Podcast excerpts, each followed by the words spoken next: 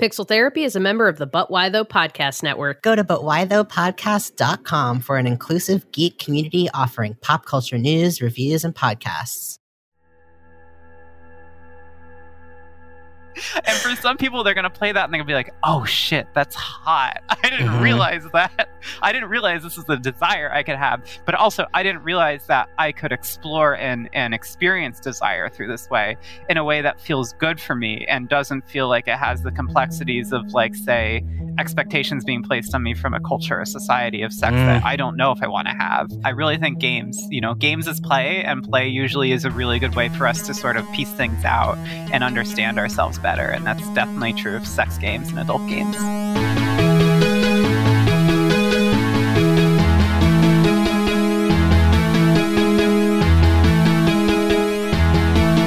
Welcome to Pixel Therapy, the video game podcast where we look at the games we played through the lens of the player, where what you play is just as important as how you play it, and where emotional intelligence is a critical stat. Every other week, we bring on a guest who may or may not consider themselves a gamer to discuss the games that have made them and change them, and all the feelings they have about our favorite pastime. I'm your co host, Jamie, pronoun she, her. And I'm your co host, Spencer, pronouns they, them, and trying to talk directly into the mic. and this is Pixel Therapy. Uh, we have no new or noteworthy items to share this week. Gasp. We're boring. so instead, I'll just remind everyone that we can't do what we do here on Pixel Therapy without the support of our lovely listeners like yourself. If you like the podcast and you'd like to get a little more, we do release an exclusive monthly bonus episode on Patreon. So go to patreon.com slash pixel therapy pod and subscribe for just $2 a month to get that extra dose of pixel therapy in your life. Our July bonus episode will be dropping next week. And if you're not on Patreon, you won't get to hear it. Sorry. Sorry. But if that's not in the cards for you, remember it also helps to rate us and review us on Apple Podcasts. And we'd love to read your review on our next episode. Mhm. So get out there and do it. Um, or just keep hitting that download button when we drop an episode. We're happy to have you here, no matter how you choose to support the show. All right, folks. It's time to get cozy. It's time to pull up an armchair. Feel free to lie down on your couch. Let's talk about our feelings. Spencer, how are you? I'm good. Well, I wanted to close the loop on what I said earlier, which is Ja- Jamie informed me that professional podcasters are really good about making sure they talk into the mic. And we're not I, we're not professional. We are not professional podcasters. we are not professional. I just I had to move around when I talk. I use my hands sometimes, and I, I always I sometimes forget um, that I have to be good for good audio. So I'm going to work on that. It's an Yeah. opportunity area for me. yes, well, me as well. It certainly wasn't uh, a critique that was directed at just one of us. Well, I mean, thanks for asking how I am. I, this was actually a really exciting weekend. um, Yeah. Because this, okay, Jamie Bum, came over to my house. Yes, I did. Like, I, I'm not joking. Even though we've been friends for years, like you've literally never been to a place that I. Well, you've been to places that I've lived, but like it's been a long, long, long, long time. yeah, it's been a while. And I, and the reason for that is just because, like, I don't know, I would always have like a tiny room in a place, or I just live in a place with a bunch of people, just like not have spaces to entertain. And so it just Mhm. felt really nice to uh, wake up this morning and Jamie and Colt were there. We were there, and our dog Tess driving Yeah, your Tess cats was there. up the wall. yeah, they um, they were not as happy about the weekend, but that's fine. the Um, cats didn't care for the visitors. did Specifically, one not. visitor named Tess. And it was wild though, because I have a tiny precious cat named Naomi. I call her Nomi. And she, I'd never seen her so angry. Like she took it upon her. She decided that it was her duty to protect the house and that there was Yep. a wild beast in her space.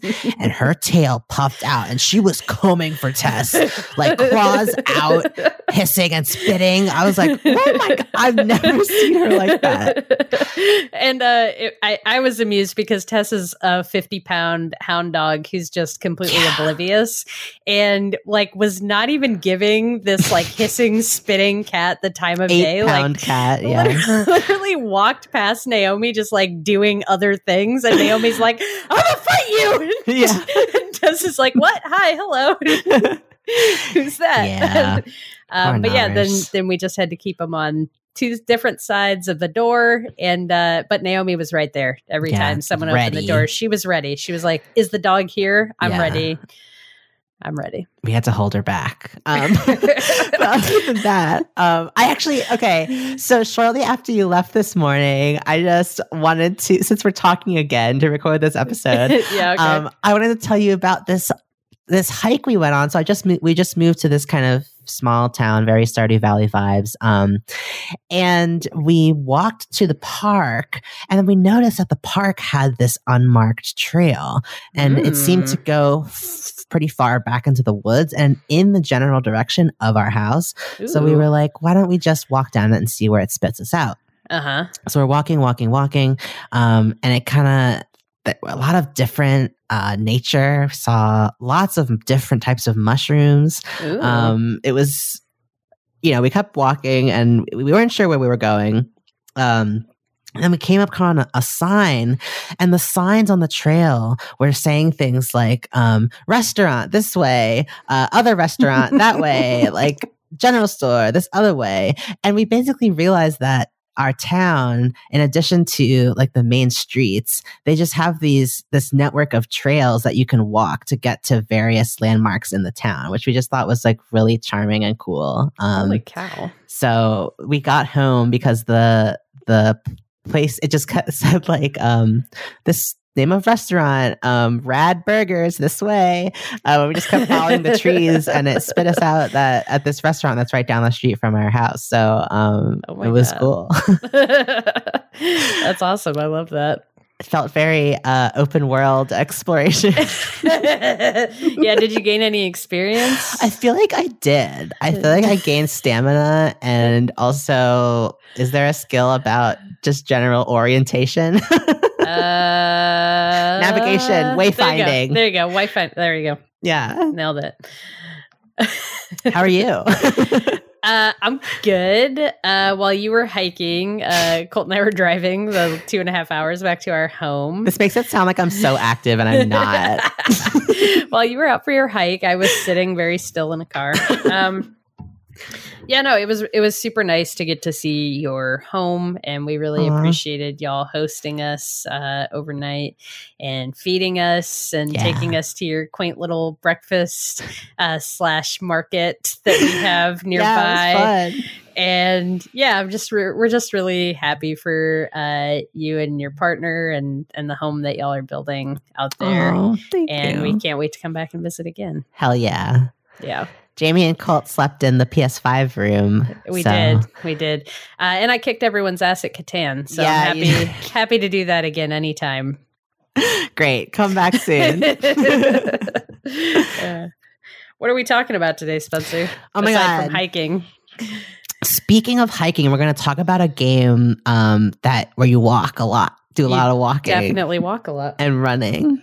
Um, so this is a really good segue, right? I thought about that one. Like, Yeah, no, that's great. this is you remember how I said earlier how we're not professional podcasters. Um, but go ahead. oh, and there's also lots of rocks and moss and water, but it's called Where the Heart Leads. Um, developed by Armature Games. Um, it came out on for PS4, but also PS5. Yeah, it's Um, playable on PS5. Um, and Armature Games, I was kind of look. I'd never like I didn't recognize the name, so I was kind of Mm. looking through their stuff. It looks like they primarily do ports, primarily a port studio. So they port games to other Mm. consoles and stuff. But they did make a Batman Arkham Origins Blackgate in 2013, which was a game that came out on Vita. Mm. uh, and did get pretty good reviews, if I recall correctly. And then they also made ReCore in 2016, which was one of the, I think it was supposed to be a launch exclusive for the Xbox One. I don't remember if it actually hit launch or not, but I remember there being a lot of buzz about it and then uh, some disappointment on the other side of the bus when it came out. Um, but just suffice it to say, they don't, they've worked on a lot of games, but in a lot of uh, support capacity and porting. Mm. Uh, and this is kind of their first uh, narrative adventure. Very ambitious. Yes, an ambitious narrative adventure game. The winding and complicated narrative. Um, the like primary way you interact with the game is that you're moving a character through a 3D isometric viewpoint uh, of the world, and you are mainly just pressing X to interact with characters and objects throughout the world. Um, but it is a narrative adventure game, so you're making narrative decisions that ultimately affect the story. And I think you got to do this as a review copy, Spencer. So I was thinking you they said in the review information that there were 16 endings. There are 16 endings and over 600,000 words of dialogue, um, which is actually longer than um, Infinite Jest by David Foster Wallace, Holy which is a very long book. That's a lot of writing. yeah. So, and it, yeah, it has dozens, there's thousands of choices, dozens and dozens of branching paths. And like Jamie said, um, like, yeah, 16 endings, um, of which we've maybe se- collectively have maybe seen two. yeah, two. Yeah, I- I'm like halfway through my second playthrough. there you go. Uh, yeah, I'm not sure what they consider to be the different endings because you get endings for various characters in the game. So I'm not sure where they're counting the 16. Ooh, true. I guess wits. Oh, right. Uh, oh. But but set the game up for us. What's the Yeah, what's the narrative of the game? okay. So where the heart leads, um, you are Whit Anderson, uh, a family man waking up on your farm, your homestead.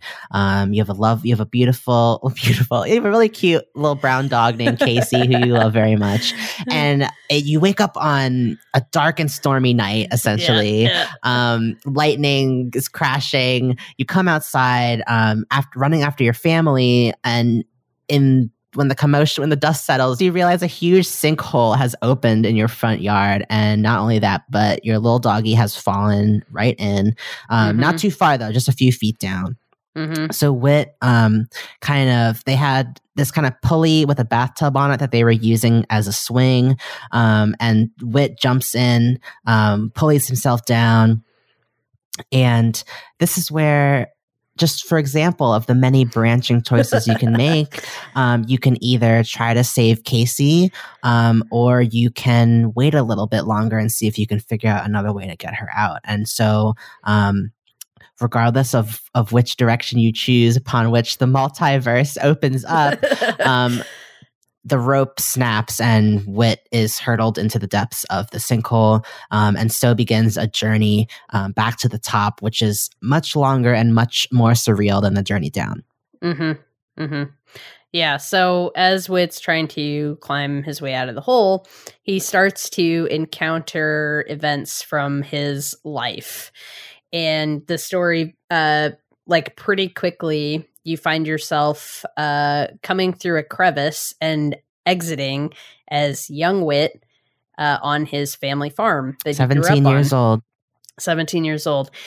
And that opens up the meat of the game, which is that you essentially play through the bulk of Whit's life, reliving his life experiences and having the opportunity to make choices for him about the direction that he's going to go in his life, the way he's going to color the relationships that he has with his family and his friends. And uh yeah, ultimately influencing the entire like trajectory of his life and where he ends up and you play through his entire life from there on through the game. I think the this this narrative, this core narrative of Whit and this idea of the way um, even decisions that can feel small or Hmm. moments that can feel small can have uh, a really dramatic and long lasting impact on our life, on our relationships with folks. I think that th- this is the both the heart of this game and also the thing that the d- game does best. Mhm. Um, I definitely have some issues with this game, which I think we'll get into in a little bit. But I want to start by just saying, like, narratively and the line by line writing of this game Mm. is some of the best I've encountered in a game, like Yes. period, hands down. Or even, uh, as a you know as a piece of literature i think you could almost Mhm. consider this with the 6000 words um, 600,000. 600000 sorry jesus christ it's so many words Yeah. um, and I read a lot of them. Yeah. but yeah, the the actual the characters that are on display here, the relationships that you're building and, and making those decisions. There were so many times a decision point would come up, and I felt truly uh, frozen yes. by the idea of like which direction should I take this, um, even when seemed like something that was small in the moment. I think the game does a good job of helping you quickly understand that these decisions are likely going to have a lasting impact because they're there are decisions that Whit makes within the conversations of the game they're not you're not choosing every line of dialogue that Whit speaks Mhm. it's very specific points where the game's like here's a decision that you need to make and i think that helps uh, cement that those are the real uh, turning points in his life or the real points on which his his future will hinge and uh, yeah i found i found a lot of that stuff really compelling and a lot of the dialogue really compelling what about you Yeah, I um I felt like the Wait, I'm sorry. Pause. When you were saying um you weren't talking for him the the two like the it's more about giving you like general paths than than the literal dialogue that he's saying. Is that kind of is that kind of what you meant? No, I mean like you're not in some games with a narrative like this. Every time a character speaks to you, you would have a choice of what to say back.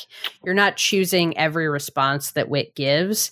You're only being a, a lot of the times he's he's speaking for himself. So you're still being presented with like who Whit is as a character. Like he's still grounded in himself. He's not entirely an avatar for you, the Mhm. player.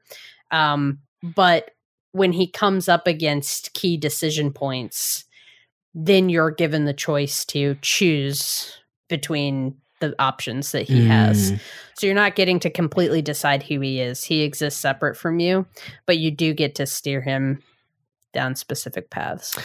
Yeah, I think that's the part that I, I think there was an initial shock when I first started playing the game because it wasn't at all what I expected. Mhm. Um, I think I felt like I would be Whit more than sort of being an observer of his life and kind of a force pushing or or tilting him in different directions. Um, and I mean, the really interesting part of the game, as we kind of touched on, is that you're not only living through Whit's past um, and the events leading up to him falling into the sinkhole. The way you live his life, you could you actually are rewriting um, his present as well as his future. You're living through his Mhm. his whole life, and so.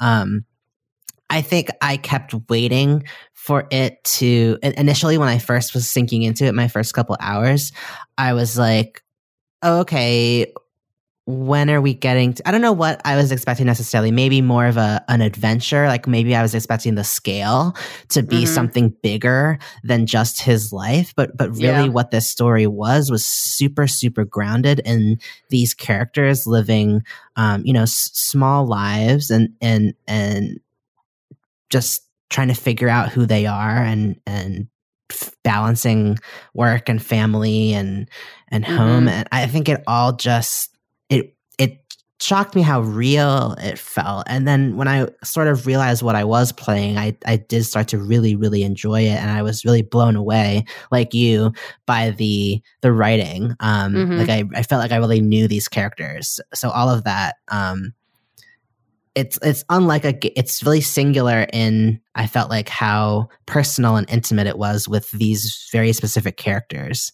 Hmm it was Yeah. like reading a like reading a novel Yeah, yeah, I would agree with that. And I think, uh, again, I think that's what the game does best is that they really, the writers clearly really knew who these characters were, um, and presented them to us as like fully realized individuals, and did it in a way that felt very natural, that didn't feel um, like it was just full of exposition Mhm. um or or that characters had to like walk up and speak exactly who they were what they were thinking or feeling all the time i think you know as as far as like script writing goes Um, the interactions always felt really natural and honest uh, to me.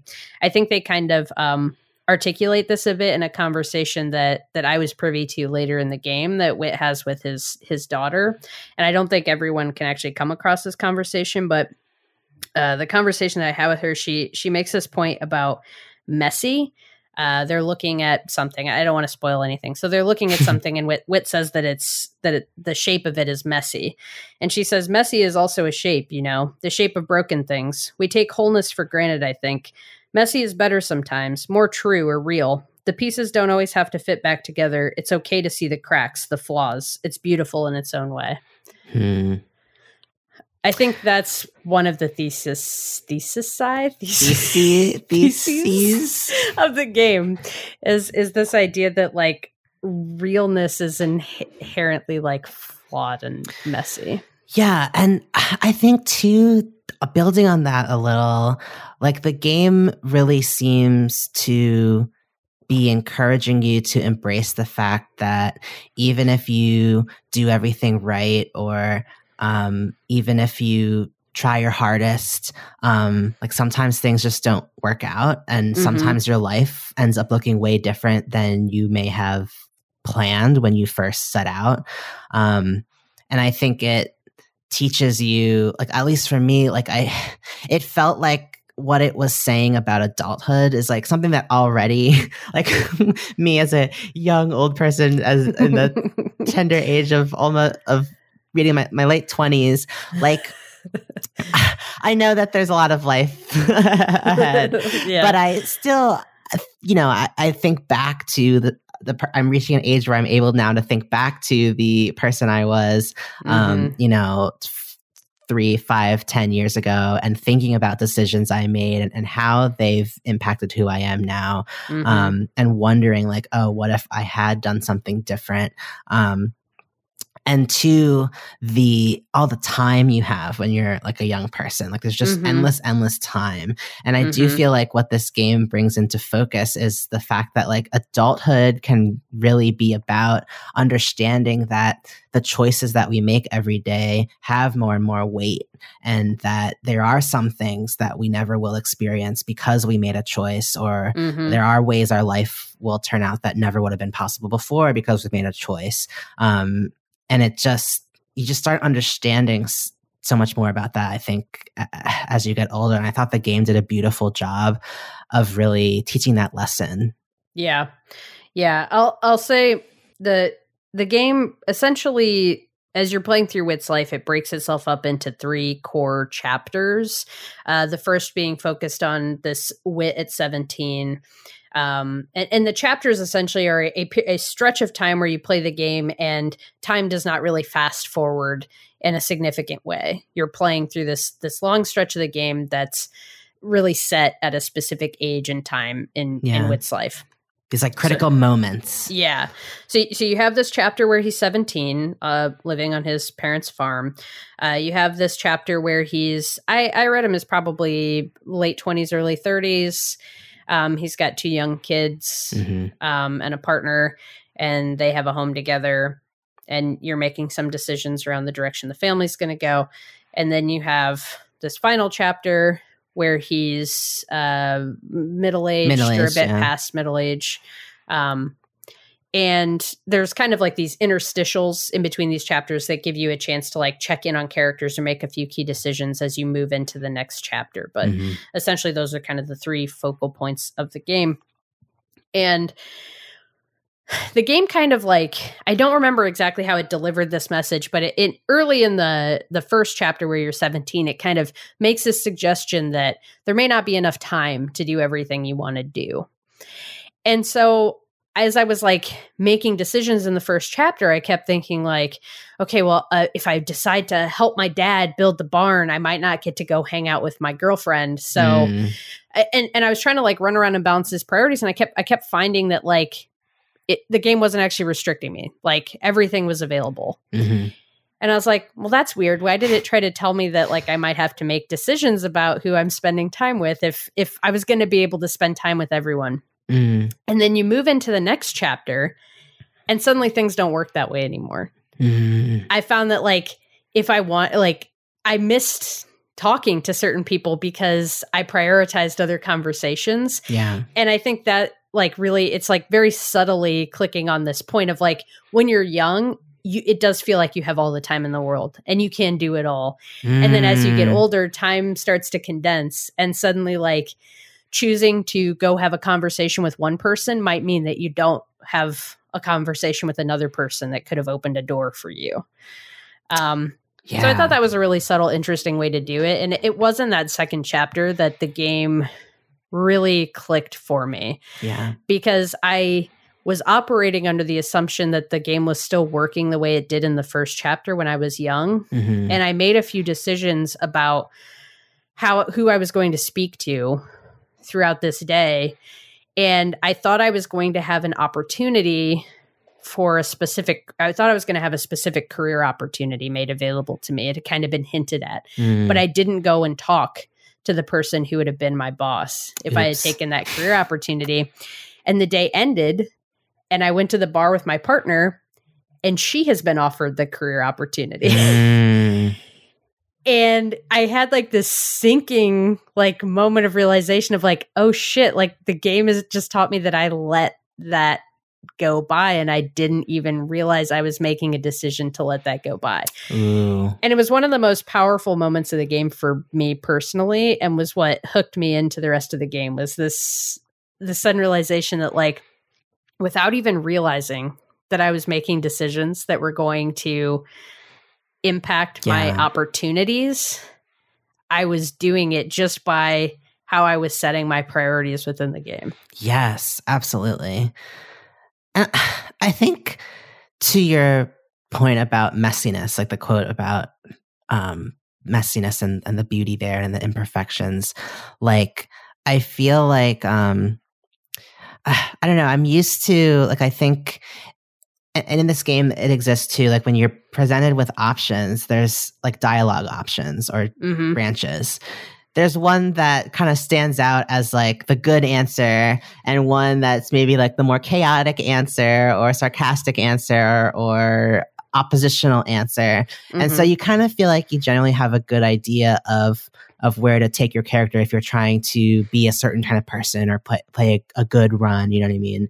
And um, I think what really surprised me, but also something I really appreciated about this game, was that like even if you try to be the best father possible, um, there still might be th- things outside of your control that spin characters away from you in ways that you may not have Mhm. expected. And, and it makes me think of what you just said about how sometimes your priorities, like you may not have ever intended, you know, to be not around for your kids, for example. You thought that by um, picking the options where you'd have a better job and be able to provide more, um, that your family would would prosper and be happy. But maybe you didn't realize the impact that that had on your kids, who interpreted you as never being around. Like there's Mhm. just things that don't even occur to you and and when it's condensed into this you know 10 12 hour game um it really stands out how in real life like years can go by um and and you can like that can happen it happens in real life and, and it's not often that you Mhm. have that you're given the opportunity to be aware about it aware Mhm. of it until it's too late and you're looking back with regret um so uh, i just I, I was really struck by the way that it um sort of made space to show you that like sometimes uh relationships or or the, way things work out is just hard regardless of of your actions or or maybe mm-hmm. you didn't intend something to go a, certain way but that doesn't mean that the universe cares about what your intention was yeah, and that you can't do it all. I think yes it's like you know what you're saying right there. It's like if I lean into one relationship, or if I if I lean into prioritizing, if I prioritize my career, maybe I'm not as there for my family. And I don't think it's never like. I think sometimes these things can be made out to be uh more it, like it's not demonizing any of it right like it's not like if you choose to like really prioritize your career your family isn't going to like completely abandon you and they'll all be terrible people but there are things that will happen throughout the game that you just realize like because I wasn't there for XYZ, like this is now my relationship with my son, or this is now my relationship with my Mm. daughter or my partner. Like these things are different now because I had a different priority than them. And, and same as if you prioritize them or you prioritize something else, then maybe you won't get where you wanted to get with your career. And Mhm. I think the game does a good job of saying like this is all okay like it doesn't it doesn't make your life not worth living because you made one little wrong choice Mhm. but you do make these decisions on a daily basis and you do set your priorities and you're not going to be able to max every relationship out to- Yeah. you're not going to be able to be there for every single person all the time you're not going to be able to have uh, have it all um because time is fleeting and life is fleeting It's all so fleeting. yeah i you know and i think this the kind of the other thesis statement that i think the game makes that i think is like still resonating for me is there's there's actually a moment in the game where Whit is having a conversation uh, with his son and he's talking about why he likes stories Mhm. and he says, uh, I guess it's because stories are like dreams, except permanent. You never forget them because you can always go back and read them again. And they do the same things dreams do. They tell you about the world you live in, but they also help you imagine a different one, maybe a better one. And in a lot of ways, I think that's what this game, game Yeah. is doing. It's like very, that, I think that's very much how the game and the, the game writers see this as a way to kind of reflect through this story to reflect life and the way we make decisions and set priorities back at us and, and ask us to just kind of think about it and recognize that you're making decisions every day that might feel small in the moment but are are setting your priorities and your focus and will have an impact on your relationships and where you get in life. Absolutely. If we're talking about thesis statements, I have one Mhm. too that I wrote down because Yeah. I again this game like writing wise is bonkers good. Really, really good. Yeah. I don't have Um, complaints about the writing except that maybe there might be too much of it. yeah. Well, I mean, ah, but see, that's one of the things that I loved about it was how sprawling it was. Like it felt like an epic. Like I was. Mhm. It felt epic. The scale was epic. Um, Yeah. and that was something that felt really special. Like I, I, I really felt like I was diving. Like, like someone's life had been preserved in this game. Mhm. Like, like it, it's really cool. Um, sorry let me okay so this quote that i had written down it was um a scene uh, one of the transitionary scenes where Whit's kind of like just reflecting on his life and he says uh if you made different choices you'd be a different person now and the person you are tends to feel like the person you were always meant to be here's the problem every alternate version of yourself that could exist would feel like they're the only one who was meant to exist just like you do now so, how much stock can we put in that feeling? Maybe meant to be is just our way of coping with the space we can't cross between what is and what might have been. Yeah. Um, and it just too feels like this game is making the impossible possible. It's Mhm. allowing you to have that power to ask what if. Um, Mhm. and that is really special. Should we now talk about the things that frustrated us about the game? no, we just have some um, loving critiques because we love this game, or at least I, I really love this game, and I, I felt like there were just a few things that would have taken it to the next level for me, but I, I felt like because I was so focused on the story it was telling me and I don't know, it didn't bother me that much, but I know Jamie, you had a slightly different experience. yeah, I mean, I feel really conflicted about this game. I I think this is like this year's Spiritfarer for me where Mm. I love what they're doing narratively, but I hate how they're getting there Mm, um mechanically. And and I think that this one even like got on my nerves way more than Spiritfarer. mm, there were the you know we mentioned earlier that it's a 3D uh, sort of isometric viewpoint of the characters. Um, the way that pans out in so many situations is that you feel really distanced from your very small character on the screen. You're like For God looking down on this world. Yeah. And for such a personal and like intimate story that's being told, I don't think that that did it any justice. Yeah. I think the the actual like mechanics of moving the character around and especially the way the camera functions to like follow the movement are it they're just kind of bad. They're just kind of bad.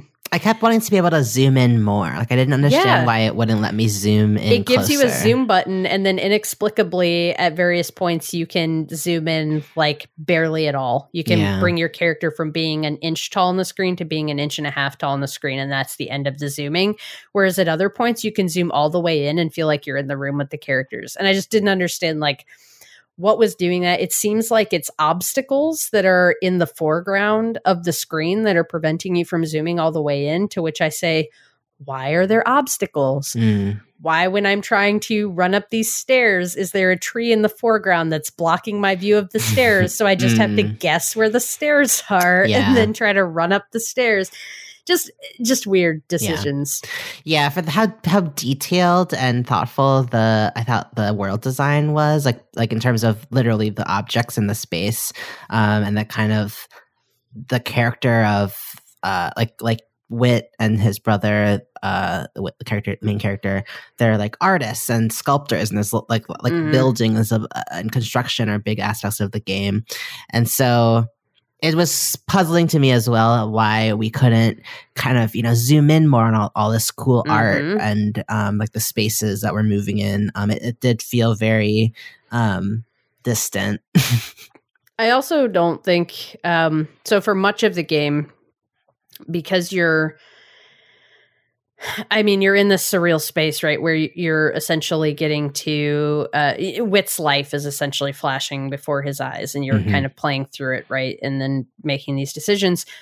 Because of this, Wit is the only character that is like fully drawn out, and all of the other characters in the game are presented as these ethereal, like ghostly light beings that have Yeah. really no details outside of an outline. yeah First of all, half the time they were hard to see. yeah There were so many points where I was looking for someone and I just legit could not find them because I could not fucking see them. they all look the same too yeah Why? yeah they all look the same. I want to see these characters that I'm getting to know. I feel like it took so much away from the characterization to not be able to actually see these characters and who they were and what they look like. And they give you these really simple drawings of them in some of the interstitials, but Mhm. like I wanted to know what these people look like that I was spending all this time with. And then so you inevitably like create a version of them in your head and then they bother to give you the drawing in the interstitial. And It's like, well, that's not what I pictured. like why like why are why this half measure? yeah eh, eh, eh, It- it- to me at the end of the day it felt like a misapplication of resources. Like you Mhm. have mm. this excellent narrative, you have this really interesting like point that you're trying to make and i just feel like they they built mechanics around that that it was like they wanted to give people something to do besides just it, it was like they were afraid to make a visual novel. Mm. they were afraid to make something that was just totally focused on the narrative and felt like they had to give players something to do mechanically to keep them invested. And i would have rather they just leaned into what they had. Right, because what it kind of turns into is running all over the map, trying to find the right ethereal blob to trigger the next Mhm. conversation or next plot point. and half the time they don't even put their names over their head or anything so you have to go up and try to talk to everybody until you find the right person Yeah. Um and that and those moments where you don't immediately know where to go um just because you are just a person running around like it can take some time to get all across the map to find the people you need to find um so yeah that that frustrated me as well. Um i did feel like i wasn't sure if the point of the ethereal spirits was just that because the writing is so vivid like maybe they don't need to be personified because you get well i don't know even because even the drawings that were included if you kind of just put basic detail onto the like uh, yeah they could have it it, it was rough that part. Yeah, and, and like it it felt like I don't know if this is what happened at all, but it just felt like they ran out of time and resources because they don't animate their the other characters' movement either. And so it felt to me like they just didn't have Oh. time and resources to animate all these characters and design them all. And so they did this as like a way to fill them in. And I just feel like at some point in the process, I felt like they made the decision. Speaking of priorities, I just felt like they made the decision to prioritize the wrong thing. Mm. Um, I, I also do think you know six hundred thousand words. A lot of the line by line is really good. At the at the end of the game, I felt like it was getting a little long in the tooth. My playthrough was fifteen hours, and I was just like, I got the point. I got what you're trying to do. I don't. In the delivery, there's there's a point at the end of the game where they're kind of giving you almost an epilogue for all of the characters that you've Mhm. met in the game, and the way a lot of that presents is like just pages of text on the screen. Yeah. It was it was tough, it, it, especially because it was like ten different characters that it was just presenting me like with reading. pages of text on the screen.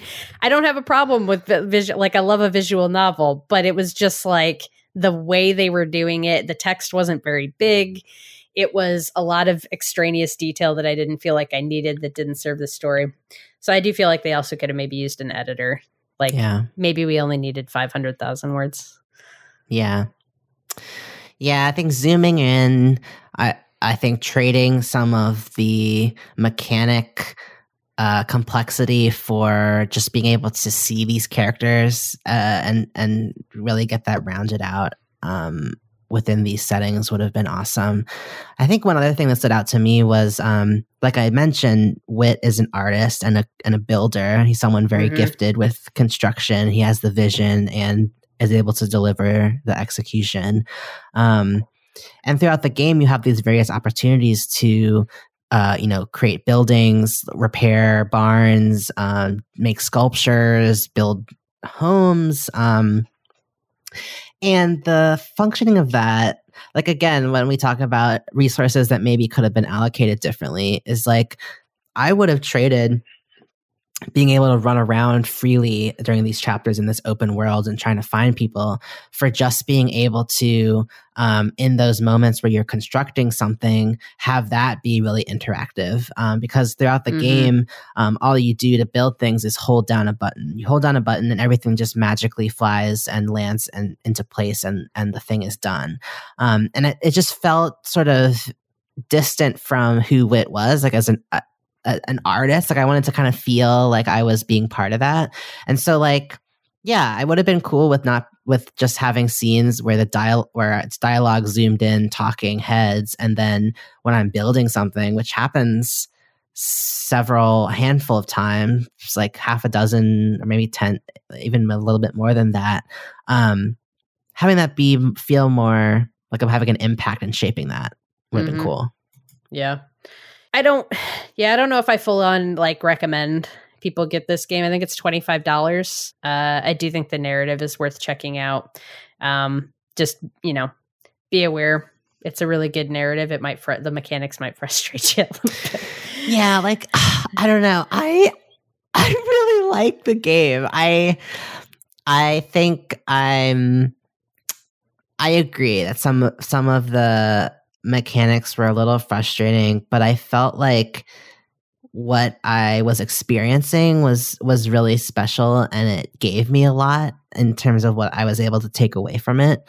Um and so I think if you're someone who really likes reading, like seriously like if you're someone who loves books and stories um and sort of games that aren't necessarily about um slice of life. This is this is slice of life. That it's like the drama of everyday life. yeah like i think i just really i really like things that feel real and, and grounded Mhm. in that so if you if you're really into slice of life stuff i i i, I recommend it Yeah, so that's what we think of where the heart leads. Some mixed feelings around an overall like really thoughtful, compelling story. yeah rich rich discourse, lots of opposing viewpoints on where the heart leads. So. I'm not sure that we've like disagreed on a game like that before. I you weren't as hot on Spiritfarer. I remember. Yeah, but I felt like we all we under you understood why. Like we both kind of had Yeah. similar reasons why um we weren't as into it, but you were able to see it through, whereas I sort of petered off. Mhm. Um, but with this game, I don't know. Yeah, it does seem like we're ha- like I think your reaction to the mechanics is like more visceral than mine because I was so Mhm. hooked into the story that I almost kind of didn't care. Um, so it's interesting. But, yeah. um, I wonder too if like you uh, got a review copy, so you had some more time to breathe with it. I Mhm. got it on Tuesday and crammed through it in four days. mm, Um, so I wonder if that maybe has an impact. Like, I think I it's a lot to speed read. I wanted to. It's not even the read. Like, I have no problem with the amount of text that was in the game. I don't like it. Yeah, it. It. I was. I would have appreciated the way the interstitials played out, where they really took control out of your hands, and you were just being presented with screens of characters talking to each other. I think if the game had been more that, I would not be as frustrated with it Mm, mhm, as I was. I just really did not like moving through the world. mm. um, but I think also if maybe I had had I had just taken more breaks while I was playing it, maybe the frustration wouldn't have felt so Mhm. intense. Yeah, Um, but yeah, I'm glad that we played it, yeah. and I'm sure we'll disagree again in the future. Can't wait. Looking forward to that. All right. Uh, we'll go ahead and move over to our interview. Uh, our interview for you today is definitely not safe for work. Um, so, un- well, you know, unless maybe you work from home. I don't know. Uh, as long as you work from home by yourself Have privacy at home. have privacy at home when you listen to this interview.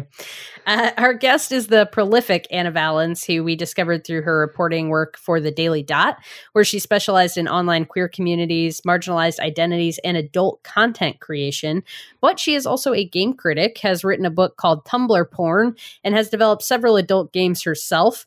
We had a riveting and at times titillating conversation with Ana about sex in games, the necessary exploration of desire, leaning into pleasure, and the importance of kink as both a historical and current feature of LGBTQ culture. At the time that we interviewed her, Ana was still working and writing for the Daily Dot, and you'll hear us reference it throughout the interview. However, a quick note that she did recently take a position as managing editor for We Got This Covered, a pop culture news and review site covering movies, TV, comics, and games. So, congrats on the new job, Ana. Woohoo! Woohoo! We had a lot of fun chatting with her. We think you're going to enjoy it too. So, without further ado, here's our interview with Ana Valens.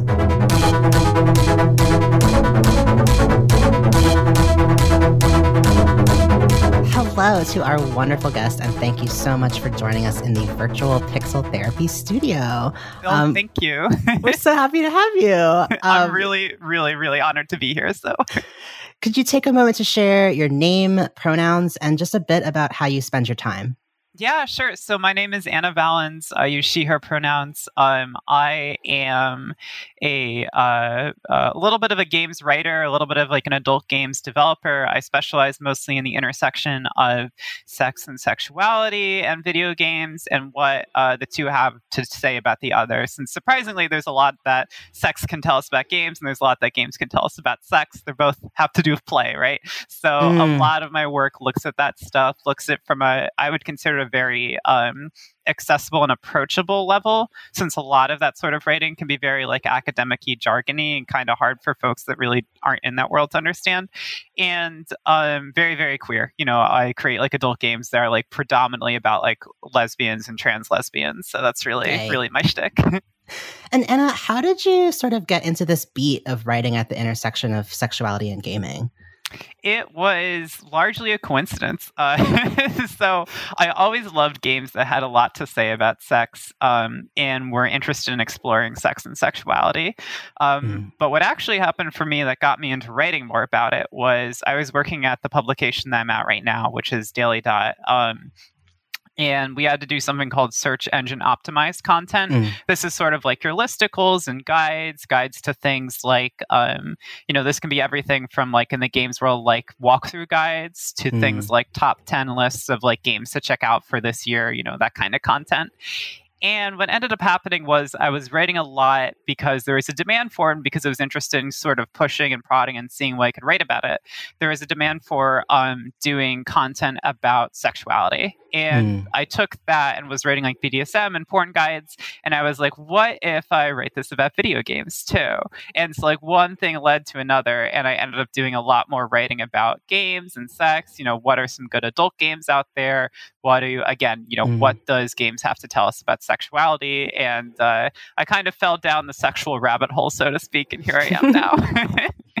you know, I, I'm curious to hear from you, like, what makes a good adult game. Like I like I guess I feel like in film and in art and in books, like sex is very much accepted as being a really valid part of understanding a character or moving a narrative forward. Um, like there's plenty of of uh, you know stories that contain sex and, and, some like really explicit sex but we don't think of it as pornography. We think of it as like one film i think of as like brokeback mountain for example which is like lauded as a critical you know uh, piece of film and a critically acclaimed piece of film and we don't look at it and automatically disregard it or discard it because it contains graphic sex scenes. We see it as something um, like emotionally impactful uh, and and valid. And and I feel like when we talk about sex in games there's this immediate like connotation that oh it, it must be a farce or it must just be pornographic which is also fine.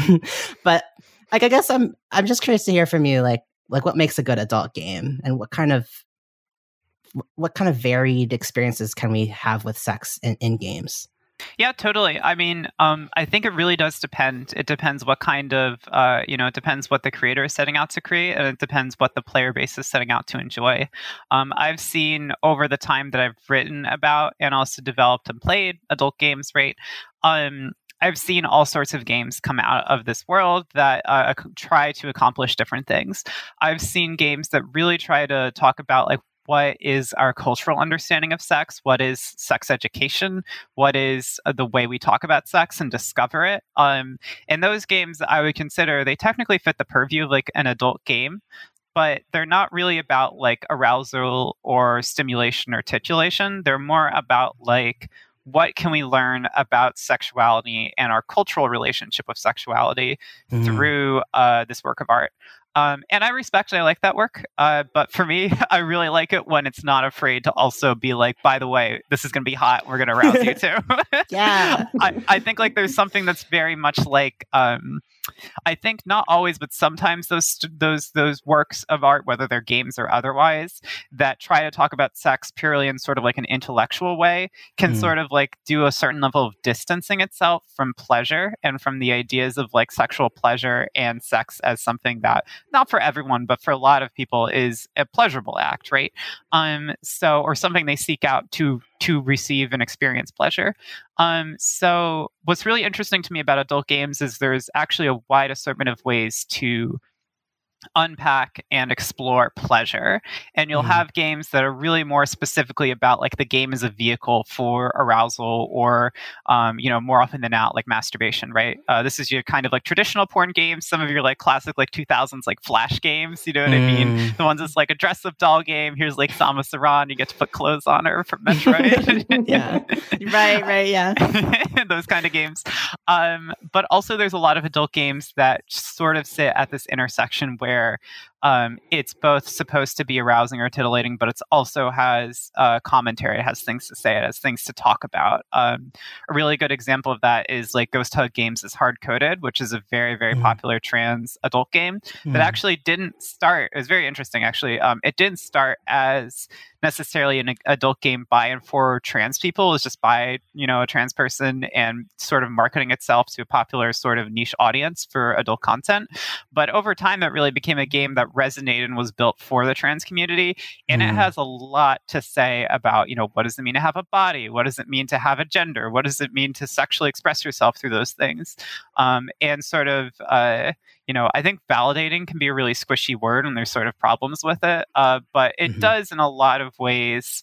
Um, sure, you know, like fuck it, it validates you know, like, a lot of desires and a lot of experiences that trans people have, uh, specifically trans feminine people, specifically trans women. Um, and trans feminine non-binary people uh, assigned male at birth um, Hmm. it really explores and validates a lot of their experiences through sex and sexuality. So adult games can accomplish a lot of things and uh, to successfully do it it really comes down to you know like any kind of game design right? Uh, creators sitting down and thinking you know who is my target audience? What am i setting out to do through this game? How can my mechanics story etc you know accomplish these goals? And Mm. so you get a really a wide assortment of works as a result some good and some not so much. I really um I, I there's just what you said got me thinking like about uh, uh, how games can sort of um, explore like what it means to have a body and um, you know kind of create these spaces to explore um, in most cases like i would say a safe way like desires um, or things with your identity that you're still trying to figure out like it kind of creates a space for that. And i was i mean not to get like crazy personal right now but i um i'm a i guess a trans man i don't i'm non-binary yeah um but I, you know, I've, I've been on T for several years, like four years now. Um, I am not a woman. I know that. Um, but I found that lately, like I have a have past sexual trauma. Um, and I think a lot of like gendered sexual trauma, like this feeling of knowing or not knowing how my partner is seeing me, like in bed, like if I'm really being seen the way that I want to be seen, or if they are, you know, in their head thinking of me as a woman in order to be aroused or because that's how they're used to having sex and expect like that's how they behave and while having sex etc um and i've i've just found lately that like i think before the pandemic like kink was a way for me to like i found it very healing to sort of like not always have to be engaging in a sex in sex that is necessarily like penetration is involved or like there's no role like the roles in kink are, are less about gender and more about like power and and negotiation and stuff. And so i could sort of let myself and my body like exist free of gendered expectations or roles that are being placed on me. Um and i, I guess post pan or during in this pandemic right now that we're still in kind of like, like i just haven't really had access to spaces where i could engage with kink or like I haven't been to like a party or anything in like over a year and a half. yeah. Um, oh, that that hits home for me. yeah. Like I'm like, who am I?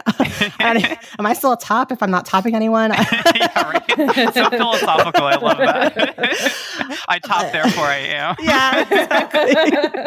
and I just this idea of I've never I I've never really played an adult game. Like I think this conversation, like, I think after this conversation, I might ask you like for some recommendation, or I might just start like playing your games or something. But like this idea of um, like I I think what I'm saying is lately, like right now, my confidence has been a bit down. Like I I I haven't. It's not as easy as it used to be to just like get into the mood to have sex, and when I'm having sex, like I don't even know what I want from it anymore.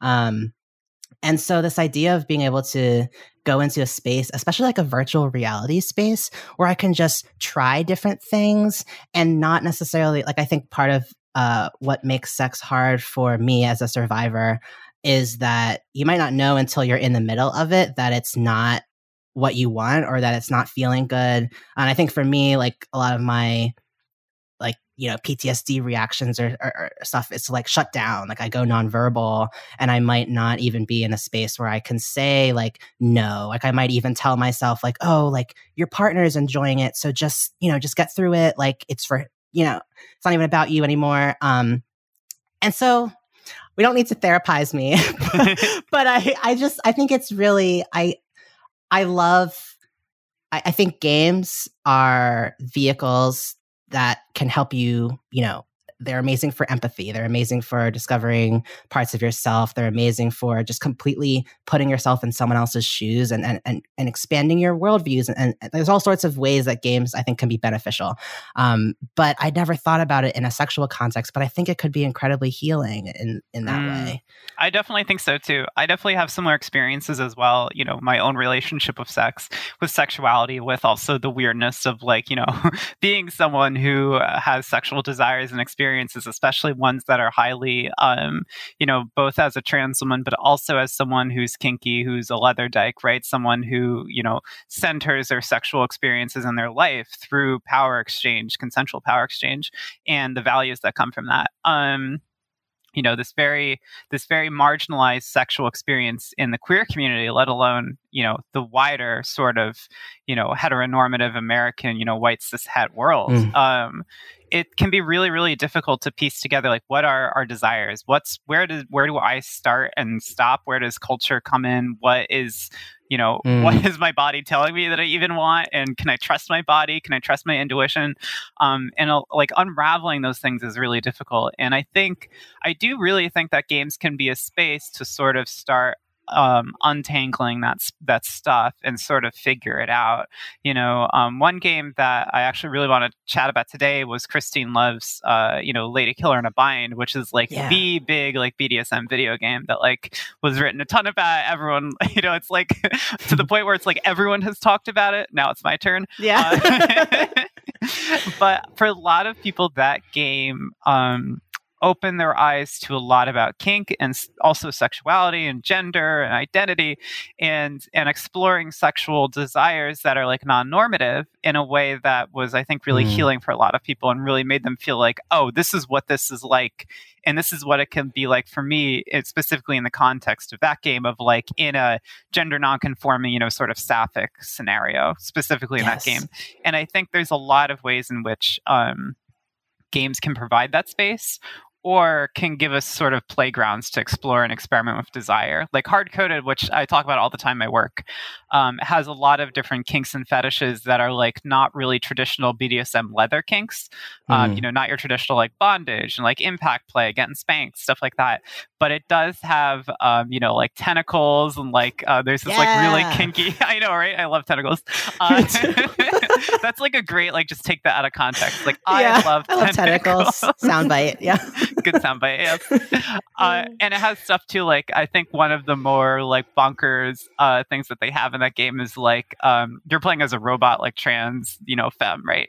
Mm. So like you can get disassembled by like this trans girl that's like working on your parts and stuff like that, which is like super kinky. yeah, I love it. and for some people, they're going to play that and they're going to be like, oh shit, that's hot. I didn't mm-hmm. realize that.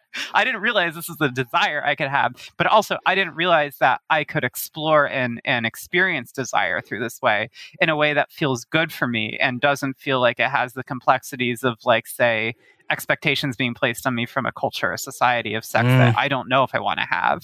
Um, so yeah i really think games you know games is play and play usually is a really good way for us to sort of piece things out and understand ourselves better and that's definitely true of sex games and adult games. I love that. I i also feel like like the experience of being trans i feel like opened so many doors in terms of what i found attractive or sexy.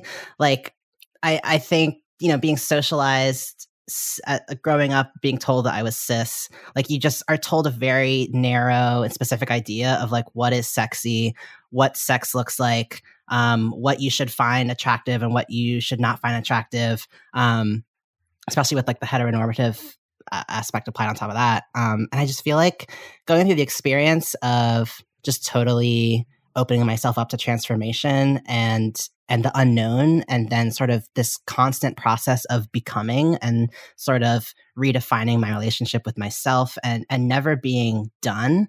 Um like it's when i look outside of myself and especially with sex like i'm like furries are hot. Uh, tentacles are hot. Absolutely true by like, the way. Like vore i see why that's hot. Like like i could like i just i'm like when i sort of step back from what this, this puritanical idea of what we've been told about mor- how morality can be applied to stuff like what you're into um, like of course within reason like of course we can all agree that like pedophilia is wrong. Like i'm not saying like oh everything it's all a free for all but like right. I just there's so much more. And i don't know just what you were saying about tentacles it just reminded me of like i feel like especially now that i'm in this place where i i have a really hard time in in meat space in IRL, like engaging with sex in a way that in a way that feels good to me. It's like all that I can get off on is like insane hentai.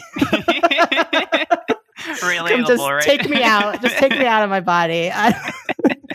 um, Totally. I know. Anyway. I totally. I feel like that's. I feel like that's really relatable. I think it's a really, um, you know, uh, across transgender experiences. Uh, I think that's really the case for a lot of different reasons, right? Um, and I always caution a little bit of pathologizing kink because I think, mm. I think actually in a lot of cases, kink is not. It doesn't have anything to do with psychological, you know, experiences or trauma. I think actually people just find out that they're hot for things and then they sort of work yeah. backwards and try to understand why whereas we don't really do that for like cishet desires right? Right. uh, exactly right? Like we don't talk about the idea of like you know like vaginal sex like you know when you were a kid like something traumatic happened now like you're into like vaginal sex. Like that's just not really how we talk about you know like cishet stuff. Um and i think that's definitely the case for a lot of like non-normative sexuality that's been sort of pressed in the underground for years and years and years. And I'm not even talking about BDSM, right? I'm talking about you know exactly the things that you mentioned, like like um, like vore and stuff like that. Uh, mm-hmm. Uh, that's a lot more sort of the world of like fantasy fetishism, quote unquote. Um, like a lot of that stuff is just it is because it is and i don't think it needs a reason to exist yeah. but i do also think at the same time too that there's a lot of truth to the fact that um, fetishism and kink gives uh, it's considered like on the outlier of of you know the normative sexual experiences to the point where a lot of it is like mm. not in the overton window it's not really considered like this is the kind of sex that you should be having mm. um, so i think to then you know queer people uh, love to you know they relish being in the in that edge and that being in that level of like this is not what i'm supposed to do so i'm going to totally revel here and i'm going to totally like party here and have fun. And I think in the same way, I think a lot of kink and fetishism accomplishes that. And I think that's why so many um, queer creators tend to create adult stuff that is like very, very kinky and very, mm. very, you know, fetishy. It's like, of, of course, like we're going to create stories about like, you know, anthropomorphic, like hot women that like step on you, right? Because like that's what we do. yeah. Yeah.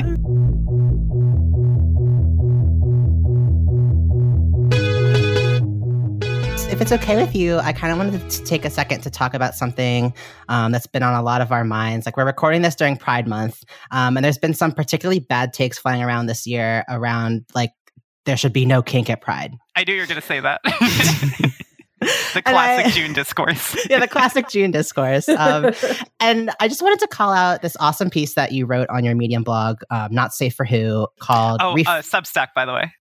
Oh, Substack. Sorry, yeah, yeah, Substack yeah, blog called Not Safe for Who. Um, and the blog is called, I mean, the article is called Reframing Kink at Pride Discourse. Um, and you write, I don't see how you can advocate for queer liberation without concluding that yes, duh, queer kink is integral to a queer pride event. Leashes and O-ring collars are to leather dykes what marriage rings are to straight couples, which I love. I love that.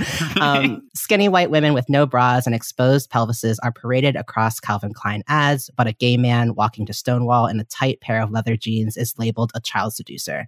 The 70s are calling. They want their homophobia back. Um, so first off, as like a leather dyke and a sexuality writer, I was wondering, just for our listeners who maybe have no frame of reference for the kink community or what that means, I was wondering if you could kind of speak to what the leather community means to you and its impact on your journey in figuring out your sexuality.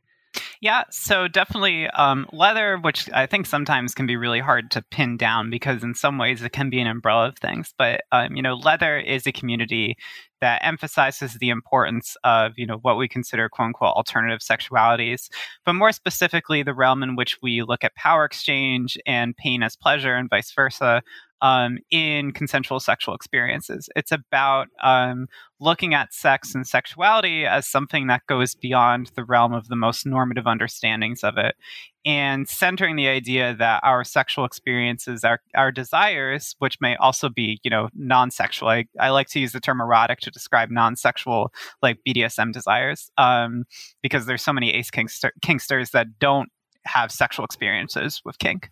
Um, and what the community, especially in my relationship to it, emphasizes is the importance of not just doing that sort of engagement with your desires of sadomasochism, of power exchange, of you know alternative sexual desires and needs, um, or erotic desires and needs, uh, but also at the same time centering the fact that those things are fundamental to one's life and fundamental mm. to one's ability to exist, right? Like it's not like I'm a weekend warrior that does a lot of BDSM and then goes home and has a normal life. It's, you know, I carry that around with me. That's integral to my existence. I am someone who my experiences with domination submission, my experiences of sadomasochism is part of who I am as a person. And the values that I learned from that play and that experience, whether it's, you know, consensual power dynamics, whether it's, um, you know, working through difficult and uncomfortable experiences as a place of growth, whether it's looking at relationships beyond a cishet normative lens and looking at the ways in which we can have, for instance, you know, domination and submission as this sort of consensual long-term framework. You know, mm. people who live with their doms or see their domination submission relationship as something that's like a service-based relationship, right? Mm. Um, for me and for the way I would approach leather is that it's culminating how those experiences are innate to one's personhood. And so, mm. part of uh, what's really important about leather is the undercurrent of leather in queer experiences. Um, you know, there's a history of leather uh, that goes far beyond Stonewall. Um, there's actually uh, a really, really good book that I just read uh, Leather Sex by Joseph Bean, which is from the 1990s. It's an older mm. book and it's aged well in some ways and not so much in others. You know, it's leather mm. is mm-hmm. something that needs to be updated every couple of years, you know. Yes. yeah. but um, but leather sex really has this interesting part at the end of the book where it details the relationship between and this is sort of the stereotypical sort of understanding of leather of of, of men coming home from World War II and developing these uh, you know what they're called at your own risk gay bars uh, mm. where they were like leather bars. You would be these World War II vets that were sort of like acting out the power dynamics they experienced in the military in a consensual way. And, uh, you know, our initial early leather didn't have all the safeguards that we do now but it absolutely was this way of understanding sexuality that broke from this idea that sex is something that is like um, particularly a vanilla cishet model mm. and that's there's an undercurrent there for sure that's always been there since Stonewall and since after that. And looking at Stonewall as a mythologized sort of story and ex- mm. looking at sexuality and, and especially working class queer sexuality beyond the image of just um, it didn't exist and then Stonewall happened and then it existed, which is a huge myth, you mm-hmm. know. Um, but leather was so integral to a lot of the political organizing that happened, especially during the the 80s, the 90s, especially during the AIDS uh, the AIDS epidemic, and especially when the AIDS crisis was really, really ravaging the queer community. Um, leather was really connected to a lot of the work that, say, you know, folks like ACT UP were doing in New York. Um, and so I think it's important for people to remember that leather is both, you know, uh, something that many people come to on a personal level and they decide this is my values and this is what's important to me. But also that there's a fundamental political undercurrent where leather has always been important to queerness. And so um, it's essentially rewriting that history when you're saying that leather doesn't belong at pride. It's like no it's vice versa. Like your understanding of pride came second. Leather was yes. there first. So. Yes. And to your point like I, I feel like you know something that i learned about recently was that leather dykes, um, specific like were specifically some of the only people who were willing to take care of gay men who were, um, you know, co- coming down with AIDS uh, when when society was casting them out. Um, like they were some they were caretakers within the queer community, um, and and two like leather isn't always or kink isn't always overtly sexual. Like it's not even always about sex. And I think when we talk about this this discourse around kink at Pride, like what so often comes up is this uh, topic of consent. Like I did not consent to see kink when I went to this parade. Pride should be family friendly. pride should be i saw the quote pride should be queer friendly which i'm like what the fuck like you fully bought into this assimilationist idea that pride is about showing cis and cis het people that we are normal and should be accepted and aren't a threat to them. When Exactly. it's like historically, queer people have been like literally forced out of every space to the point where we had no choice but to cruise in public because that was like the only place that we could engage in sex. We couldn't do it at home. You can't do it at bars. You can't, you know, you can't do it in all the places where cis het people very comfortably take for granted that they can like, you know, cruise for sex and go hook up in a bar bathroom. But for, Exactly. for some reason, when queer people are doing it, it's like a crime. Um, it's exactly. Further proof that we're depraved monsters. Um, uh, it's, do you mind if I uh, build on that a little bit? Please, yeah, please. So there was actually, I remember uh, a couple years ago, I was waiting for some medications at my clinic, and I bumped into like this old queen who was like, you know, uh, who definitely lived through like the 70s and 80s, was like New Yorker born and raised, and who used to like hang out on the High Line and used to hang out with like Mm. sex workers and like trans women and stuff. And he was talking about how much the village had changed. Uh, mm, and he talked about how like he used to be able to go out in like the east village and he would just see like you know like men fucking in the middle of the street right? Mm. and there's a certain level to which that can get mythologized and people will be like the east village was all public sex all the time. And like it's like oh, wait wait a second. But um I think a lot of people, especially people that are disconnected from the history of what public queer spaces were, don't realize the way in which, uh, like, I've seen a lot of people say, like, kink is different from sex at Pride. And don't get me wrong, that is true. Like, there Mhm. are a lot of asexual kink experiences. And I think it's important to, like, also keep in mind the fact that kink is not innately sexual for everyone. Um, so there is a level, of, there is absolutely a level of truth to that. But I also think people tend to overemphasize that to do a sort of respectability move of like sort Yes. of wedging the issue and being like, well, we're not having sex in public, we're doing kink. But for a lot of people as well, kink in public is leather sex, right? You know, it's sexual kink experiences.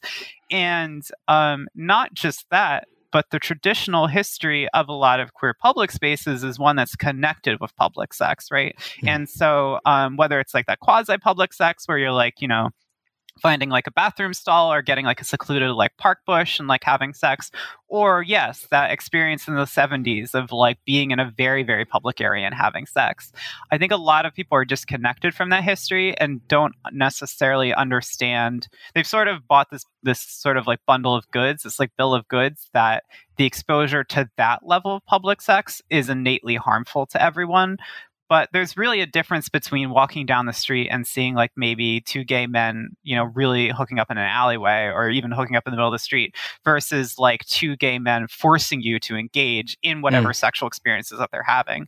And i think that gets obfuscated on purpose because you know it's especially always about you know either gay men or like trans women uh, that are being Mm. too sexual in public. And it's always about this idea of conflating this idea that like to be exposed in a sexual ex- uh, you know a, a two people consenting to a sexual experience together in a place in public means that you're innately being invited into that sexual experience Meanwhile, mm. if you go to like a music festival, right, like and you see, see like two straight people fucking, which you absolutely Yes. will at like any of them, it's not your problem, and like you should just put the blinders on, not pay attention. It's not harming anyone, and like if you're really that concerned, why did you bring your kids to Coachella? Like you knew this was going to happen. So it's a total double standard, and it's it's Mhm. it's it's the most traditionalist form of homophobia, which is that fear of of gay men basically, you know, destroying your family and destroying, you know, the the cishet order, and it's just um, not being connected with that history and not having, you know, elders, people that I would consider anyone who was alive during the the AIDS crisis, uh, Mm. not knowing those people means that we get these really really terrible takes that are just Mm. disconnected from history. yeah like it it really feels like this culture war and and i know it's it's not new this year but it just feels like it's becoming super visible right now within the queer community um the that despite like in some ways it feels like the normalization and like commodification of sexuality that we're seeing with like the rise of OnlyFans and the way that social media and apps like like Lex, Grindr, Twitter, Facebook, they kind of really facilitate like this casual hookup culture. Like it's pretty common to go a Facebook group that's just for cruising or to you know post hole pics on Grindr and like no one like like and have an OnlyFans like everyone has an OnlyFans and that's like great um but it it feels like there's this commodification normalization but that queer people are still being held to this different standard there's this it feels like there's this push to assimilate that I think's largely been driven, um, you know, from like you know we achieved marriage equality, and now we need to keep making queer identities like relatable and approachable to families, and, and shrink down to be acceptable. Um, I you had um, this quote from an article. Um, no, it was a Daily Dot column that you wrote in 2019 um, for uh, about um, how being part of the leather community um, like helped you see that um, kink did belong at Pride. Um, and you quoted Chingy Nea, who is a um, sex columnist and chaotic bottom um, that we all know and love. Chingy. Um, and they wrote um, for them the publication them. That ex- uh, that excluding pronouns. Yeah, confusing pronouns yeah. That excluding queer leather culture at pride would ignore the contributions of communities that were integral to uplifting some of the most marginalized subsets of the lgbtq community demanding spaces to conform to your specific preferences because you are uncomfortable with something is not the same as making spaces change because you are unsafe. There is a dangerous conflation Sometimes we get triggered by things and it sucks, but it's our responsibility to work through our trauma and not demand that other people change how they live when they actually aren't harming anyone by being sexual or erotic with each other. Um, I think that just tied in a lot to what you were just saying. Um, I feel like this moral panic about sexuality like isn't just related to pride. Um, you've done a lot of really important and eye-opening reporting around the ways in which you know expressing sexuality has been increasingly censored in the past few years. Um, you know, we all remember in 2018 when Tumblr, which was like the place where I figured out I was gay and trans, started banning not safe for work content, um, to Patreon starting to crack down on artistic content from some creators, um, to even like Twitter, Instagram, and Facebook starting to shadow ban sex workers and not safe for work artists. Um, you wrote a really great article for the Daily Dot called um, Discord is the latest battleground for moral panic about porn um, which was about Discord starting to limit access to not safe for work spaces for iOS users. Um, and this article you wrote, while political anti porn stances are nothing new, adult content's increased scrutiny from above should be alarming. Institutional gatekeeping over sexual material would devastate free sexual expression online, robbing sex workers of their income and removing queer access to LGBTQ adult artwork and sexual health resources. If private companies are compelled by governments or advertisers to be arbiters of what parts of our bodies is acceptable content, the social progress of the past decades will slow, says Jillian York, who is a director director for the Electronic Frontier Foundation. Um, she writes for Salon New technologies like virtual reality are coming of age. If such new platforms are held to puritanical, censorious standards, then yet another mode for self expression will have been diminished before it even fully gets off the ground. Um, so it's like, why are Americans so anxious about porn? And like, why is feeding into this anxiety so dangerous?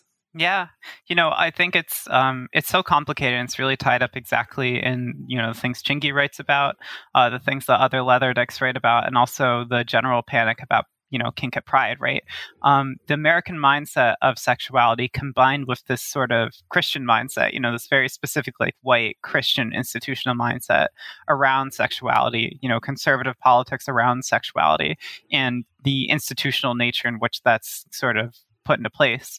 I talked to a sex therapist a few years ago when I was really starting to write more about the relationship between transness and kink because there's a lot of, um, you know, when I was first transitioning and coming out, you know, most trans writing about sexuality was either sort of um, people would slip in like trans sex scenes and they're like larger mm. trans novels that weren't about sex, or there was a lot of shame around being a trans person that wanted to have sex. There's there's sort of like I remember like really the like preeminent like trans discourse on Twitter was like why did I have to be trans? This fucking sucks. Like, mm. uh, why? And I hated that. I thought it was terrible, especially because I really did. I like, I do like being a trans woman, right? So, like, why yeah. would I go around and like make my I whole love shtick, being trans? Yeah, I know, right?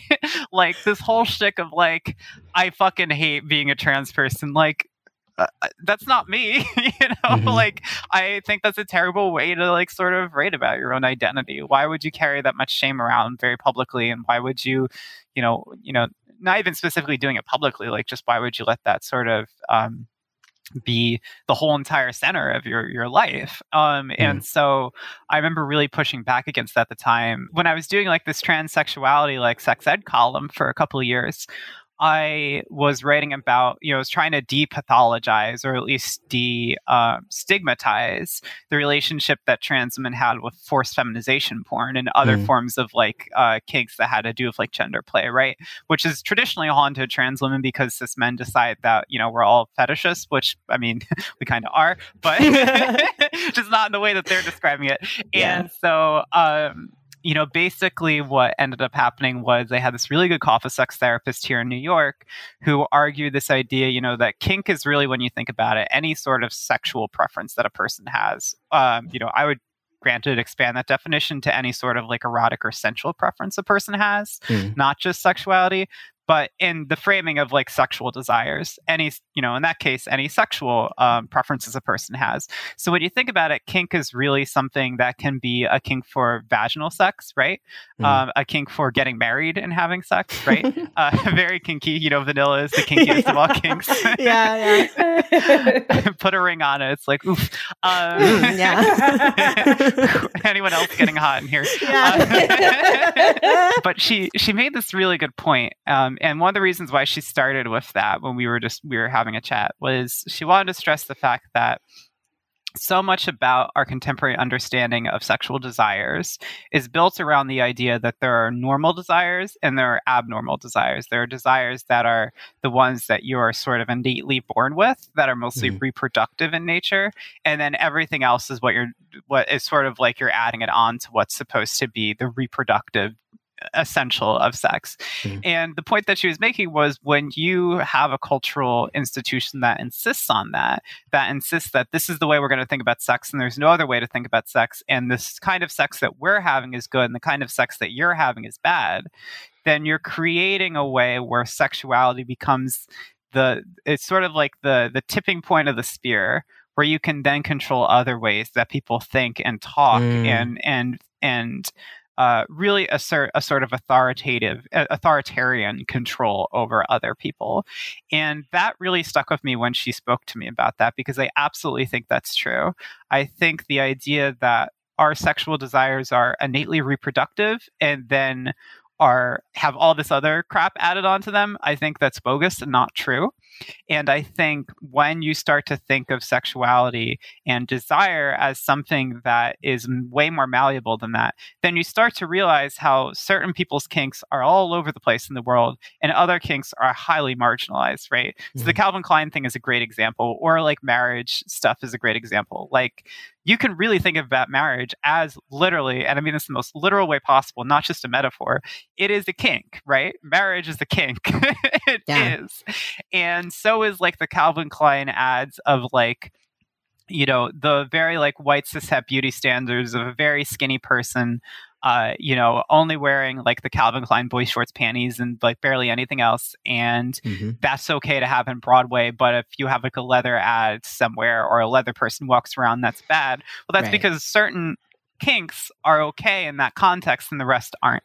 And um, I think getting people to think about sex and sexuality that way and why there's such a moral panic over preventing that thought process is really, really important. I do, and this is sort of was at the core of that one Substack Substack article that I wrote. I do think it's also possible for people to overstate the case or or um, sort of create a counteractive moral panic that causes a lot mm. of the mm. problems with, say, like horizontal violence or accountability abuse that I also write about a lot in my work. So I do caution people to really pinpoint the specifics of the problem and to really focus on understanding and studying how this happens because it's very easy to get people panicked and afraid mm. for things that maybe uh, will be detrimental to them as marginalized people, like, you know, scaring sex workers about a platform change that might not actually be happening um, mm. is a really classic example. Um, sort of like also like that sort of clickbait tech world where civilian writers will like make people scared or uncomfortable about changes that might not be coming up. Mm. It's possible to also overstate the case, but it is a serious problem, and uh, uh, you know the the potential for panic that's unwarranted aside, there is, I think, definitely enough reason to be concerned and anxious and afraid about like what direction that sort of mindset of like we need to get sex off the internet. Like that is a huge problem no matter what and it's justified to be scared of that.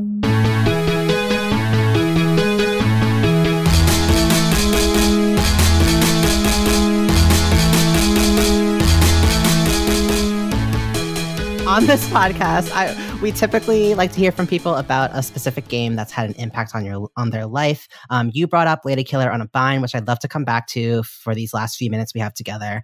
Um, so, also known as my twin brother made me crossdress as him, and now I have to deal with a geeky stalker and Dom Beauty who want me in a bind, or Lady Killer in a Bind um, is a 2016 erotic visual novel by Christine Love. Um, it's described as an erotic romantic comedy about social manipulation, cross dressing, and girls tying up other girls. Classic visual novel content. Um, and so I was reading about the game, and I think it's really unique that this is a game about queer women by a queer woman um, that's really making space to explore fantasies that we're often made to feel like we can't or shouldn't talk about.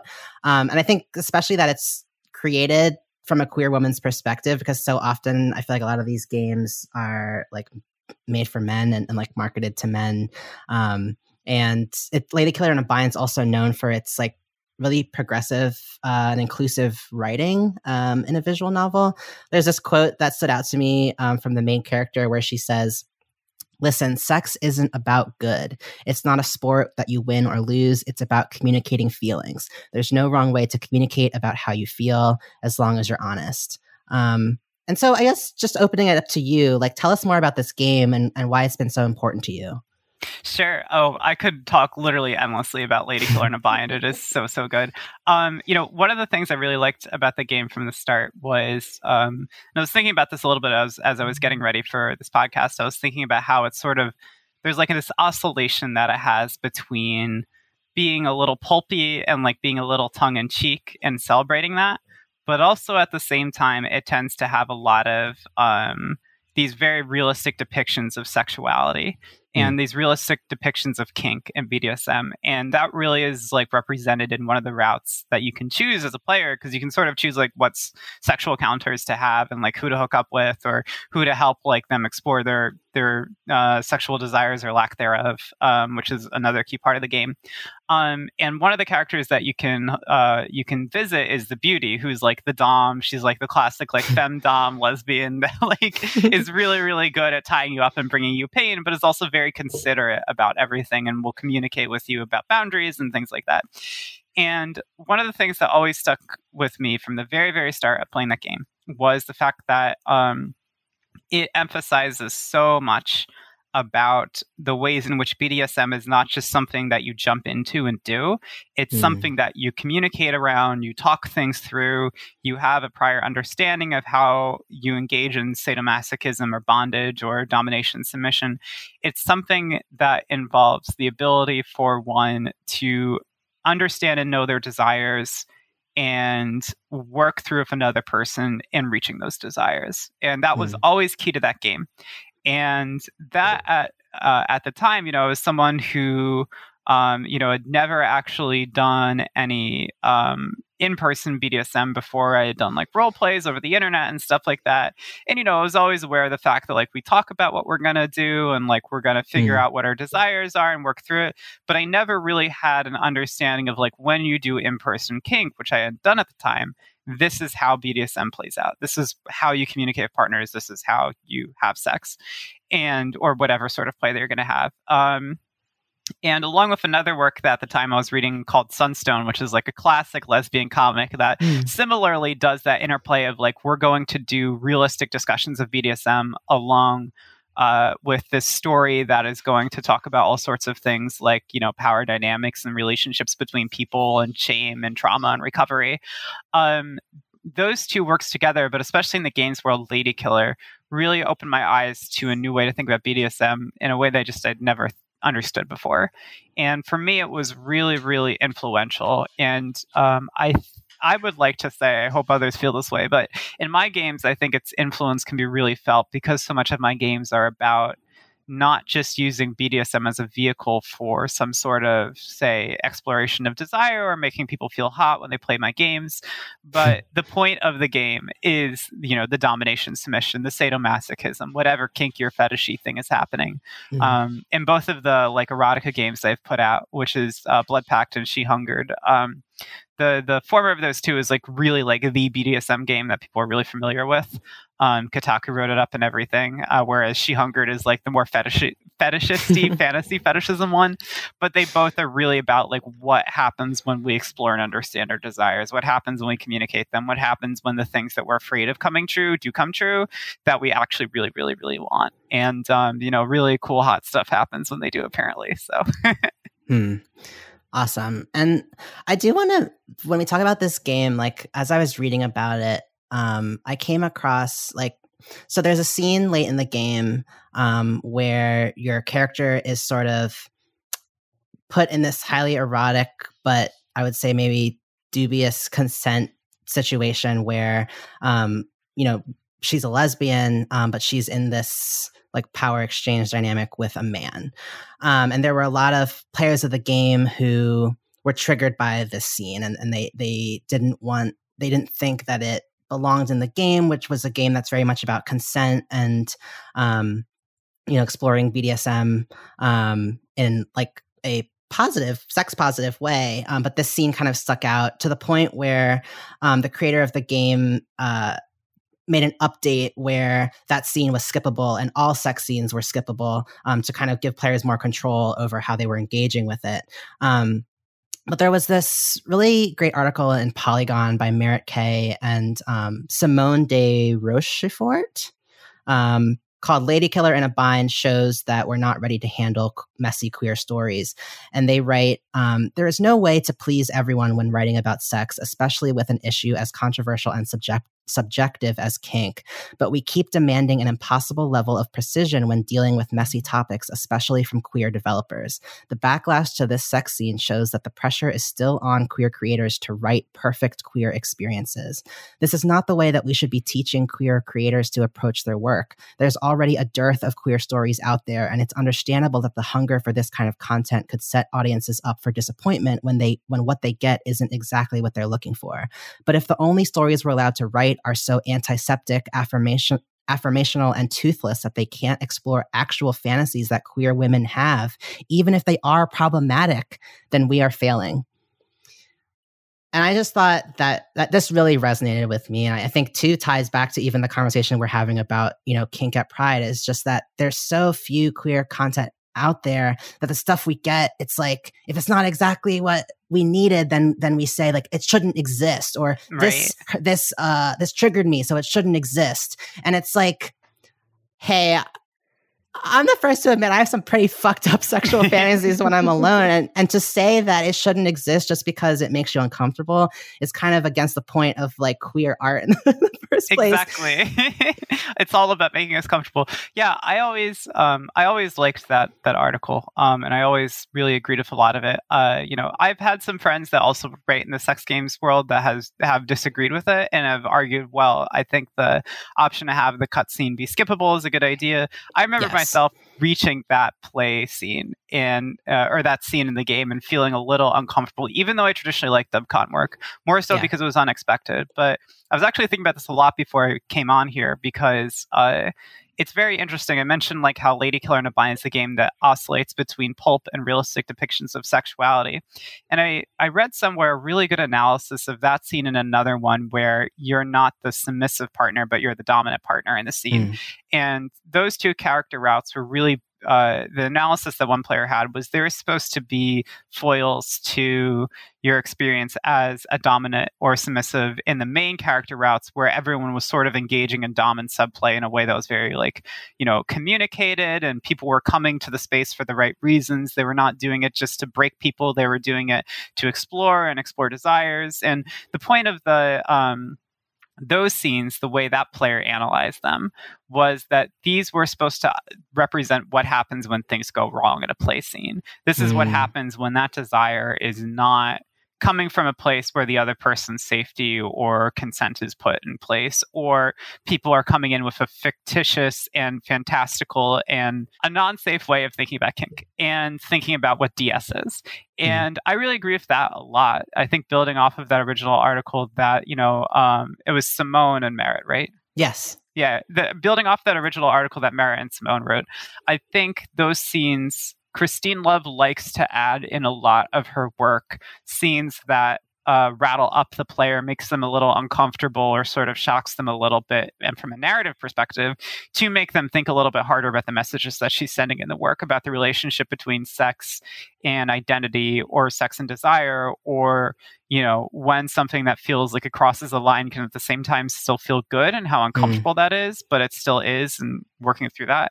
Um, I think in the same way, I think that's what those scenes were supposed to accomplish. It was supposed to say, "This is a great thing. BDSM is great." If you do it in a way that's responsible. And this is what happens when it's done irresponsibly.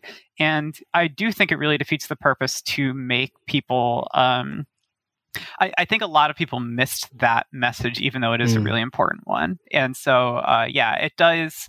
I, I, don't entirely mind that they were added as a skippable scene because I think personally, for me, even though that analysis I think rings true, I think that scene at the end of the game missed the mark for me, and I just felt like it didn't quite accomplish what Love was setting out to do if that's what she was doing.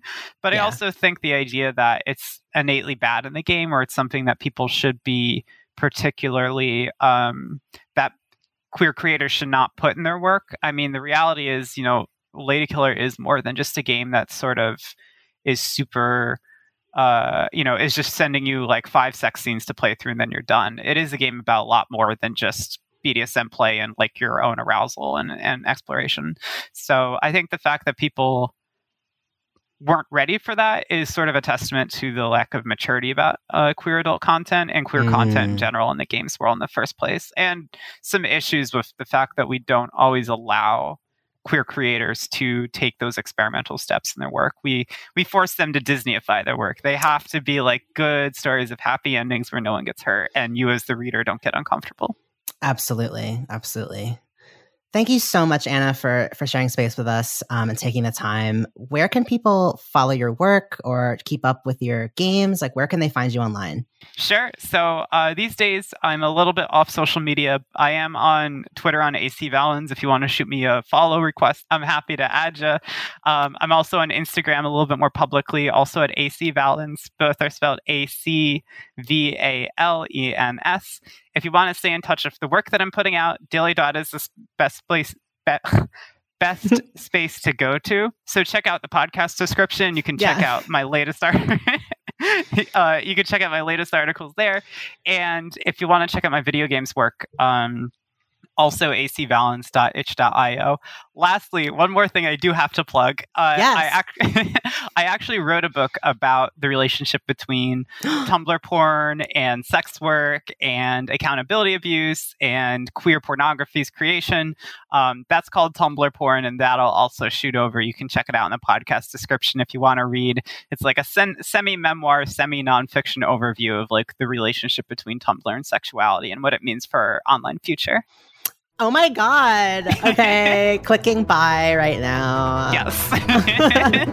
Thank you so much, Ana, for joining us on Pixel Therapy. Seriously, a pleasure. Thank you. I'm really grateful to always talk about this stuff.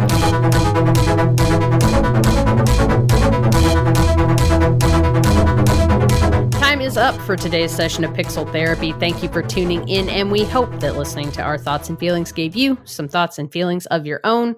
If you want more pixel therapy, come check us out at patreon.com slash pixel therapy pod, where you can snag that monthly bonus episode for just $2 a month, plus opportunities to get involved with the community and influence the show directly.